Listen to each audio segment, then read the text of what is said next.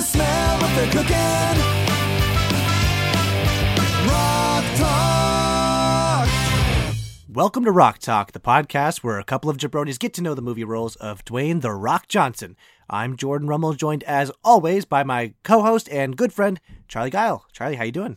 Doing really well. I'm really excited to talk about this week's topic. And I'm also excited to reveal to everyone our winner. BuzzFeed ran a poll to decide 2018's top underrated podcast. We had a lot of people nominate us, and we're, we're really thankful for that. And at the end of this episode, we're going to reveal who we chose to get a sweet Rock Talk tank top. So stay tuned for that.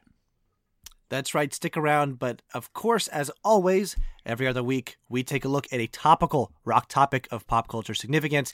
In previous mini episodes, we've discussed everything from Dwayne Johnson's Saturday Night Live appearances to our dream Dwayne Johnson movie role castings to even the possibility of Dwayne Johnson running for president. Today, we are taking a look at actually uh, something that we saw on Reddit. Uh, it's an interesting question. We have been talking about it all week. It's kind of pitting Dwayne Johnson against a version of Dwayne Johnson. Now, specifically, the question goes The Rock versus Dwayne Johnson, who is the most powerful character played by Dwayne Johnson that his alter wrestling ego, The Rock, could defeat in a wrestling match by pinning? So, Charlie, this is something that we've now talked about for a good week. A good week. Uh, Yeah, I think it's a really interesting question because it's not just, you know, who would win in a fight, The Rock or Dwayne Johnson. It's which character is good enough to put up a fight against The Rock, but still lose in the end. So basically, we're looking for what would be the best wrestling match between The Rock and one of Dwayne Johnson's characters. as you all know, there are just so many different types of Dwayne Johnson characters that he plays in his movies. So basically, when you get down to it, though, there's four major groups of Dwayne Johnson characters. Group A is superheroes. These are basically su- superhuman characters that Dwayne Johnson plays. You know, realistically, The Rock as a wrestler wouldn't have a chance of defeating any of these people in a wrestling match. Each of these characters are assisted by some form of power that would make it impossible for a WWE wrestler to succeed in combat. we you know we narrowed it down to about five characters for the most part i think we got it nailed down first off we have maui from moana. Second off we have hercules and next week we're covering that movie and it's a real interesting question in the movie about whether or not he is a real demigod or just a human man. But for the purposes of this discussion we're slotting him into superheroes because he's part of greek mythology. Third we have tooth fairy from the tooth fairy. Number five, we have Mathayus, or the Scorpion King, and this is specifically from The Mummy Returns after Mathayus has sort of claimed his destiny and gain those powers. And then moving on, we have Group B. Now, these are basically the characters that Dwayne Johnson plays that are skilled professionals. This includes soldiers, spies, bodyguards, you know, anyone really in the military field, bounty hunters, maybe even athletes.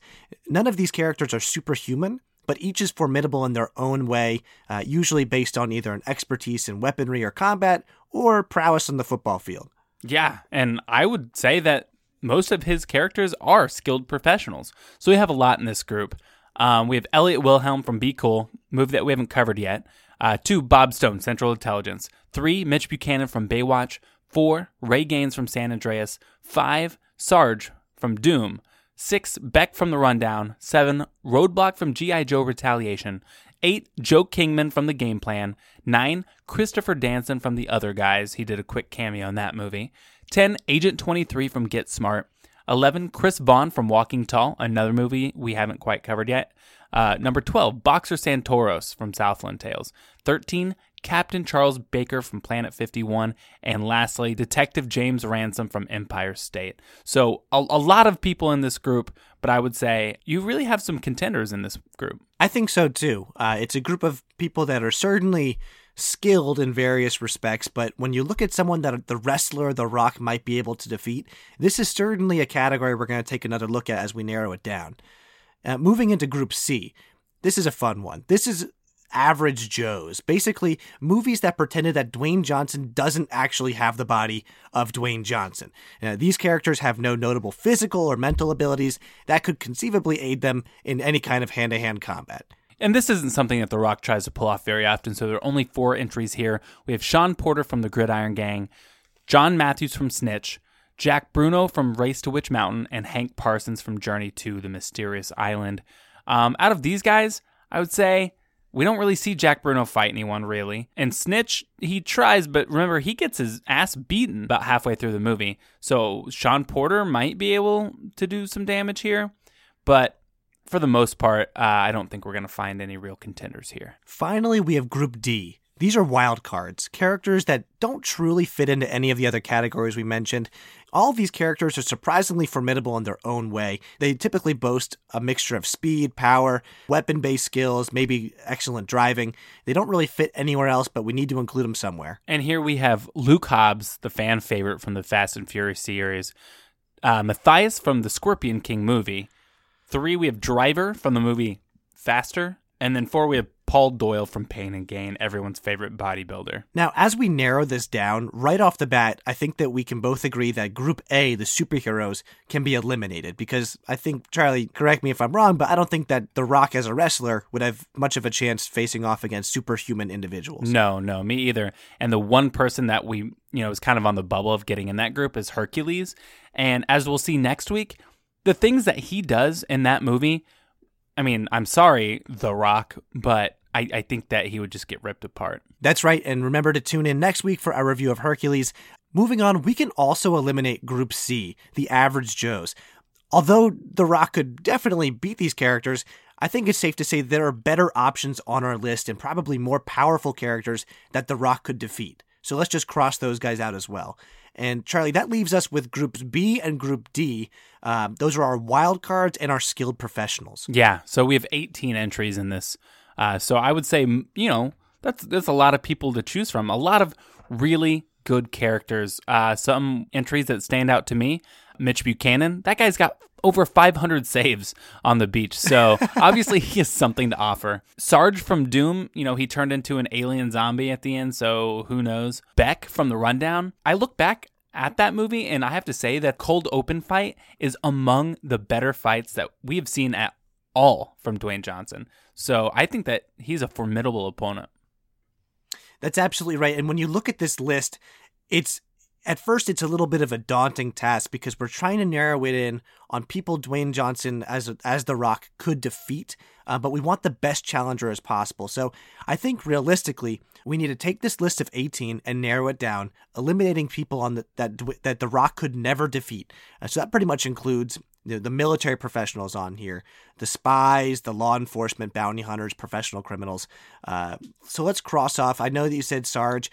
I think that he's going to be too much for someone like The Rock to handle. Yeah, I mean he's a Uh, trained killing machine, uh, and so when you when you look at in ring combat, he wouldn't stand a chance. There's no way, and that also takes you know takes care of someone like Hobbs. He's not. Uh, like He's a the head of the diplomatic security service. Of course, he's gonna win. that agency that I had no idea was a real thing until recently. That's a real thing. Yeah, the diplomatic security service is a real. It's a real agency. I it just has nothing to do with Fast and Furious because Do they go around like capturing criminals? Like is that well, their, like what they're there their- to secure embassies and things like that abroad. But that's what something that always cracked me up about the Fast and Furious movies is uh, that, that it has nothing to do with embassies. They're not protecting dip- diplomats. They're going after Vin Diesel and his gang. But they are in Brazil. Welcome to Brazil.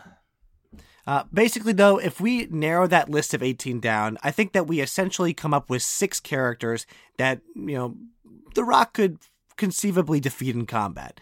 And let's look at those. Yeah, so just our, off- our our finalists are Mitch Buchanan, Ray Gaines, Joe Kingman, Boxer Santaros, Captain Charles Baker, and Paul Doyle. Now, this is a pretty good group. Uh, we've got a mix of, you know, Captain Charles Baker is an astronaut. As you mentioned, Mitch Buchanan is the jacked uh, lifeguard from Baywatch. Uh, we've got Paul Doyle, coked out bodybuilder from Pain and Games. So we've got a really diverse list of people here. All we ran the gamut with these guys, um, and I, I gotta say, just standing out to me, Paul Doyle has to make the list because he is built like just a supercharged version of The Rock. This is the biggest we ever saw. Dwayne Johnson was in this movie, and other than that, he doesn't really show supernatural or extreme combat skills. But the brute force, I think, would do him a lot of good in the ring. I think so too. And you have to take account for that crazy coked out bonus strength. exactly. And then let's look at someone like Joe Kingman, you know, from the game plan. He's the legendary MVP candidate of the I think it's like the Boston Rebels or something in that in that movie. Yeah, he's like the Uh, greatest of all time. He's basically Tom Brady, but like a bigger version of Tom Brady. He's like a Tom Brady built like LeBron James. exactly. So he's you have to think, you know, we don't really get to see him fight, but in terms of just like sheer athleticism and body mass, like he's got he's up there too. Oh, for sure. He's a Hall of Fame athlete.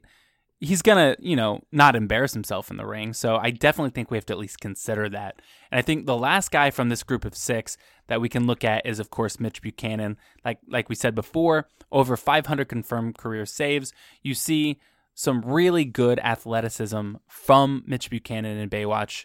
Even though we both hate that movie, uh, it's not really it's not the fault of Mitch Buchanan's athleticism at all. Now, even with Mitch Buchanan on there, you know, the, the fact is in that movie, we never see real evidence of that athleticism beyond swimming shine through in that movie. Even at the beginning when Zac Efron is doing the, the challenge, we get a moment of, of Dwayne Johnson lifting weights, uh, and he gets to participate in that that obstacle course for maybe a moment or two, but we don't see anything that would translate into fighting.